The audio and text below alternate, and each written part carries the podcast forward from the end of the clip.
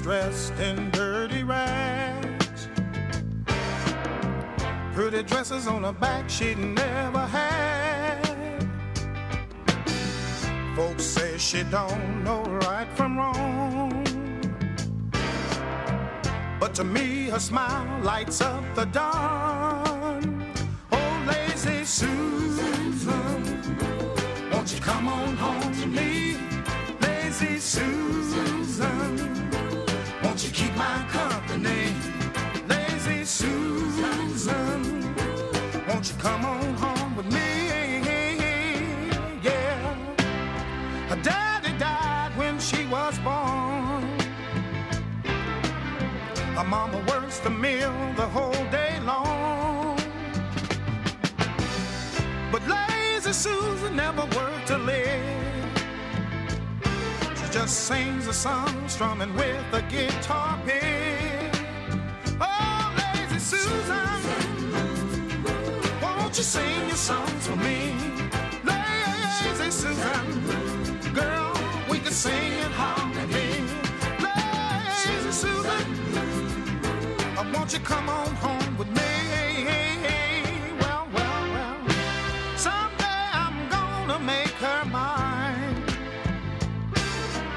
change her rags to silk, make her look like a lady refined. I won't let her laugh at her no more. Gonna make people look at her like they never did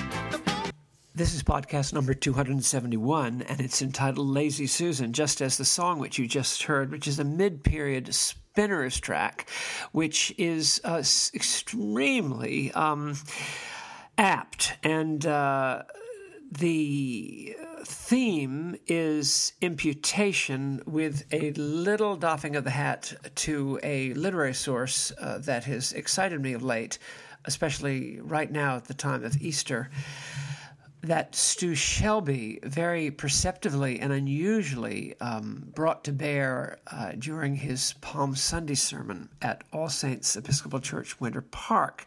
And uh, the podcast is dedicated to Stu, or Father Stu, as they call him at All Saints, who is an absolutely marvelous, open, generous, delightful, kind pastor who also stewards the great gospel. And in Lazy Susan, which is an improbable song, and I'm sure the writer, when it was produced in the 1970s, just was trying to sort of make a play on the, uh, uh, you know, what you have in the, every kitchen has a Lazy Susan turntable.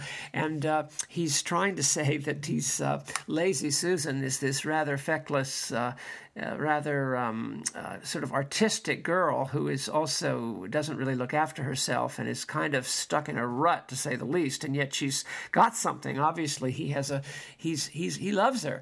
And he's saying he's going to take her out of her um, sort of uh, no exit situation and marry her god willing. And he's going to take her to memphis memphis uh, to get her dresses which will give her confidence and he's going to love her. And uh, she's going to turn out to be a wonderful powerful in the deepest sense awesome beloved for the singer uh, as a result of his seeing beyond the um, kind of superficial, sort of lazy Susan, and he sees her in his lover's mind's eye as growing in grace and age and stature, and it is the most touching expression of imputation.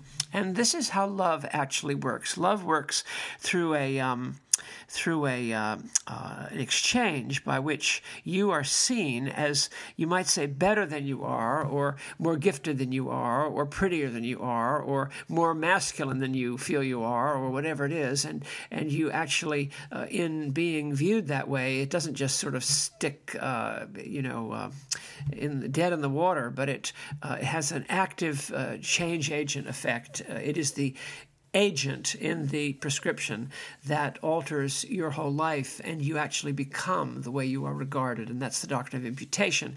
The um, there's an interesting article in the National Review that Thomas Salmon brought to my attention uh, concerning the uh, great 1956 Western, The Searchers, which many people believe is really one of the greatest movies of all time. And I certainly believe that. And I've acted on that for years. And it's sort of a kind of a, an attack with some justice on the kind of way the movie has been absolutely become the triumphal sacred cow of left wing filmmakers who see in it a kind of ironic commentary on American racism and uh, the destruction of the American Indian Culture and uh, the racism that the Ethan Edwards, the hero played by um, John Wayne, seems to engender. And uh, they uh, talk a lot about the Catholic possibilities versus the Protestant possibilities. Also, in the comment thread, that the the uh, way that uh, Ethan sort of moves from uh, at the very end, he moves from hostility to incredible grace, from murderous rage to unbelievable acquiescence and enabling of love,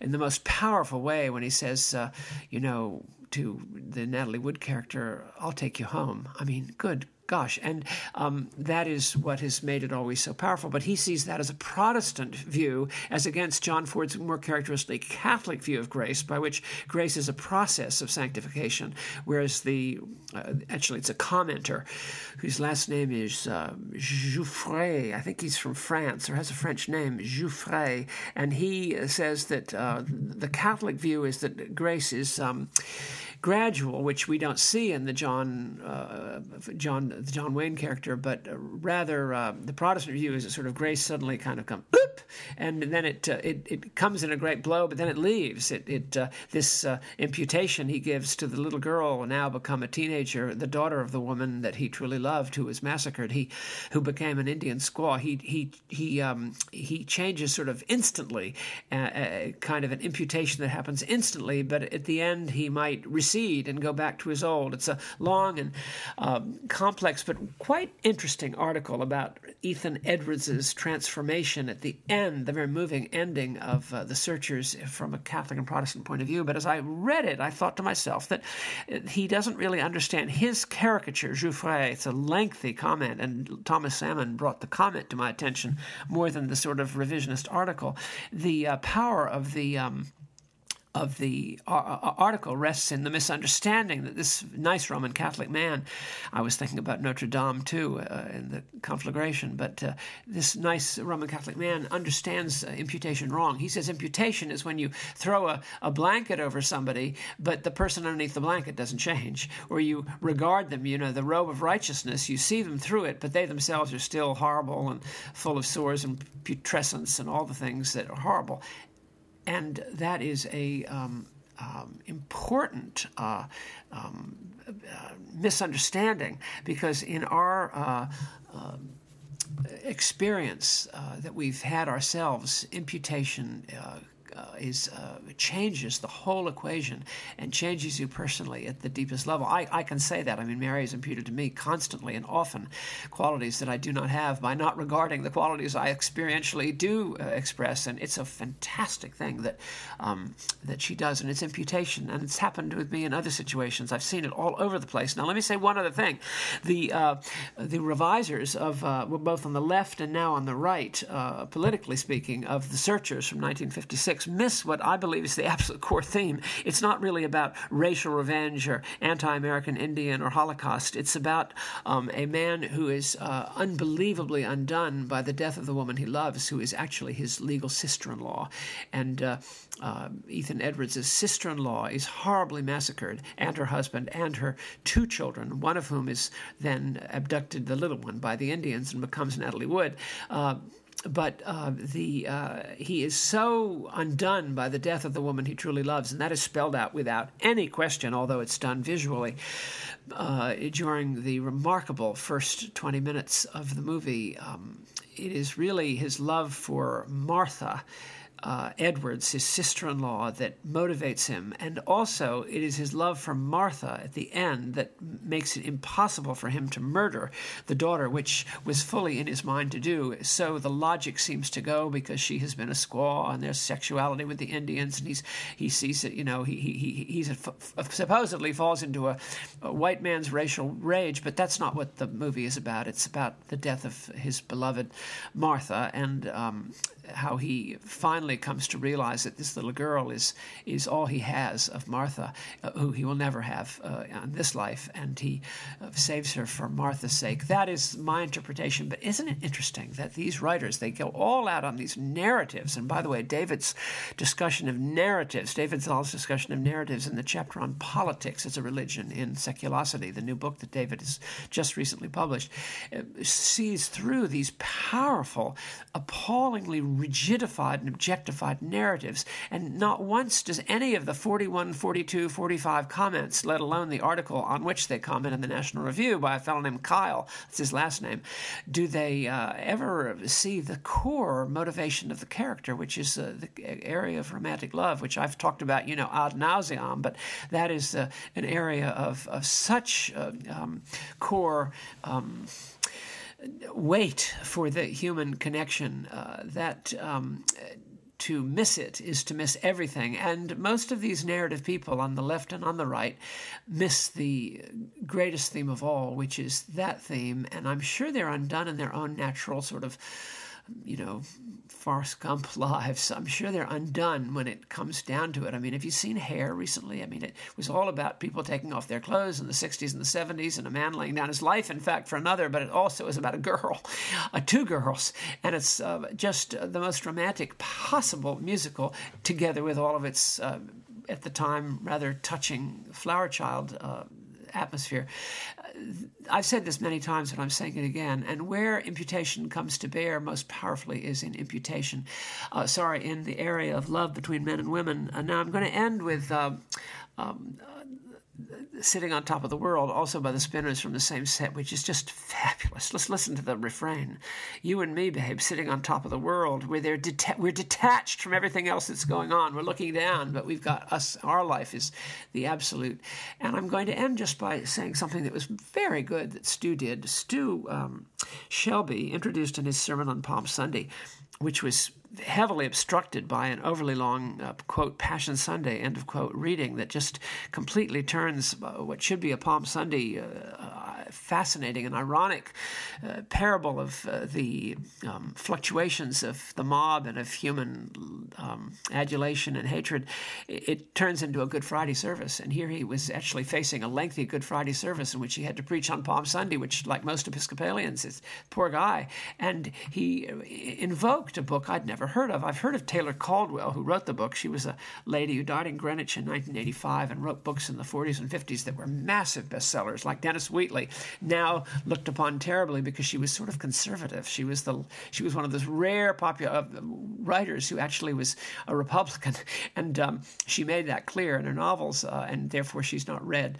But she sold 30 million books, and her Hollywood uh, profile became very high in the 70s. But um, she was a very devout Christian. That's what's really interesting about her, in my opinion, and uh, Stu invoked actually under the title of the second book. I read the first. Uh, one is called The Listener, and it was published in 1960, and the other was published in 1966. And I think it is To Him Only Who Listens, or To Him Who Alone Listens. It's got a title has a uh, objective pronoun in it that I keep getting mixed up, but it's the same idea, and it's the idea that there's this sort of presence behind a curtain in a little kind of mausoleum-like perfect building in a midwestern town that a man gave money to endow and had a, some kind of religious experience that caused him to build this building or have it built just before he died. And in it, people who are troubled of all demographics, of all kinds, of both sexes, of all um, of all possible human stati, come and are invited to talk to quote the one who listens. And there's a presence behind the curtain, and the curtain is immovable except if you press a button. And the button only goes if your voice manifests real need. It's a fascinating story, and it's very touching. It's a little bit of a fantasy, but each of these people, from sort of society matrons who are hopelessly, in fact, hopelessly bitter and resentful and unloved and raging, to uh, um, retired men who are have uh, unacknowledged archaeological hurts, to hurt and bruised young women who feel ashamed of their conduct in one department or another, to rampaging ego young men who are putting everything in career but are seeing roadblocks, to a um, African American gentleman who is so anti God and Jesus Christ. And he, uh, it's painful because of his own upbringing and his own sense of a, a, grievance. And he, they each come one by one by one, and they just talk, and, and the, whoever is behind the curtain never speaks. Obviously, it's Jesus Christ in his eternal glory, in his eternal quiet presence. He never speaks, but because there's a total feeling of non judgmental and imputing listening, everybody who is uh, speaking to, uh, to the curtain, to the one who listens, tells them everything. And I mean everything. You know, most of us tell people nothing. I was telling Mary, I, we're in a wonderful small group of people whom we really love, but um, but I've only once in my entire five years of being part of it. It's a really wonderful group, and we love the people. Only once have I ever actually said anything that really mattered to me, and it sort of shocked the group. I said something a little bit about my attitude towards my, uh, my, my the last 20 years of my career. I just sort of allowed something to come out about my particular, somewhat negative attitude towards my the last few years of my career in the church, and it was like I had just you know blown a bomb up. And I, Mary said, "Boy, they were really taken by surprise," and I didn't mean to. And it's actually about number four on the things that I think about. It's about number four on the list of five things that I think about a lot is that. But after five years, I mentioned that number four out of five once, and uh, you know, you never tell people what's actually going on inside your mind. If you do, you're very fortunate. You are very, very fortunate. And in this wonderful book that Stu recommended, uh, two books. Uh, um, but the listener, get that first. You can get it easily. It was a bestseller in its day. Um, people are able to say what they really believe and think about themselves and their lives in an absolutely truthful manner. I mean, a 100% truthful manner. And in doing so, in the light of this extraordinary, imputing, kind, and compassionate presence that they feel, they are healed in being listened to fully and 100% as opposed to 20% or even 10% in normal life, even with people you trust they are healed. And often the healing results in a renewed uh, acquiescence and actually appreciation of the lives that God has given them, rather than their hating, their resentful desire to change everything, to blow it up. Uh, it's powerful, powerful book. And I think there are 15 different sort of stories that cover every kind of person. And if you add both books together, they're about 28 or so. So read it. And thanks, Stu, for letting, what is it? Help him. Help us to help you. I mean, thanks, Stu for thank thank me for thanking Stu because he gave us something so important. And the listening ear is an imputing ear and it creates a mighty love and it creates a situation of total um, connection that we hear in this rather um, not entirely consistent but very beautiful uh, song by the spinners in their mid period thank you very much. Love you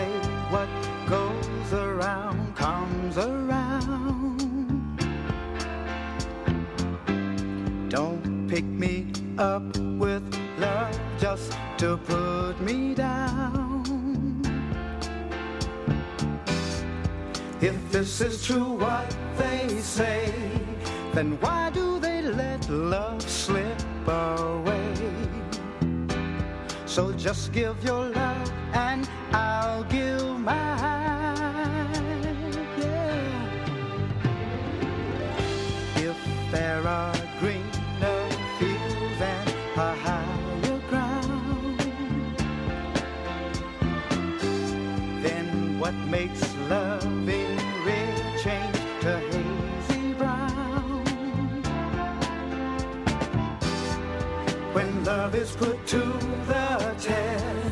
It somehow weeds out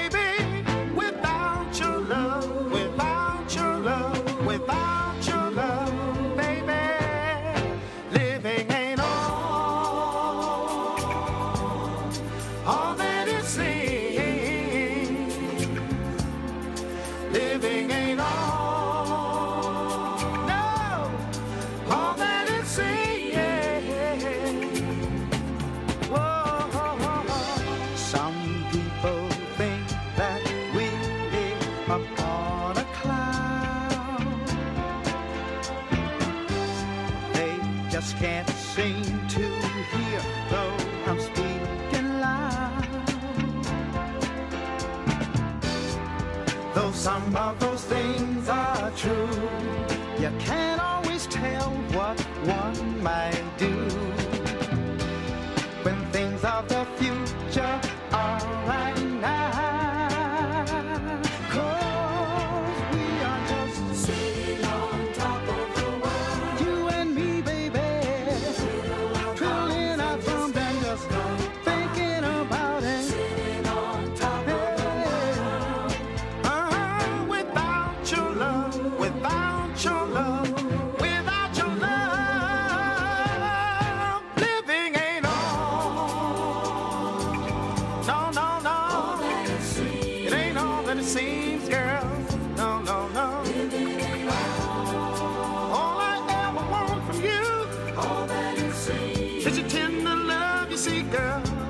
so blue before.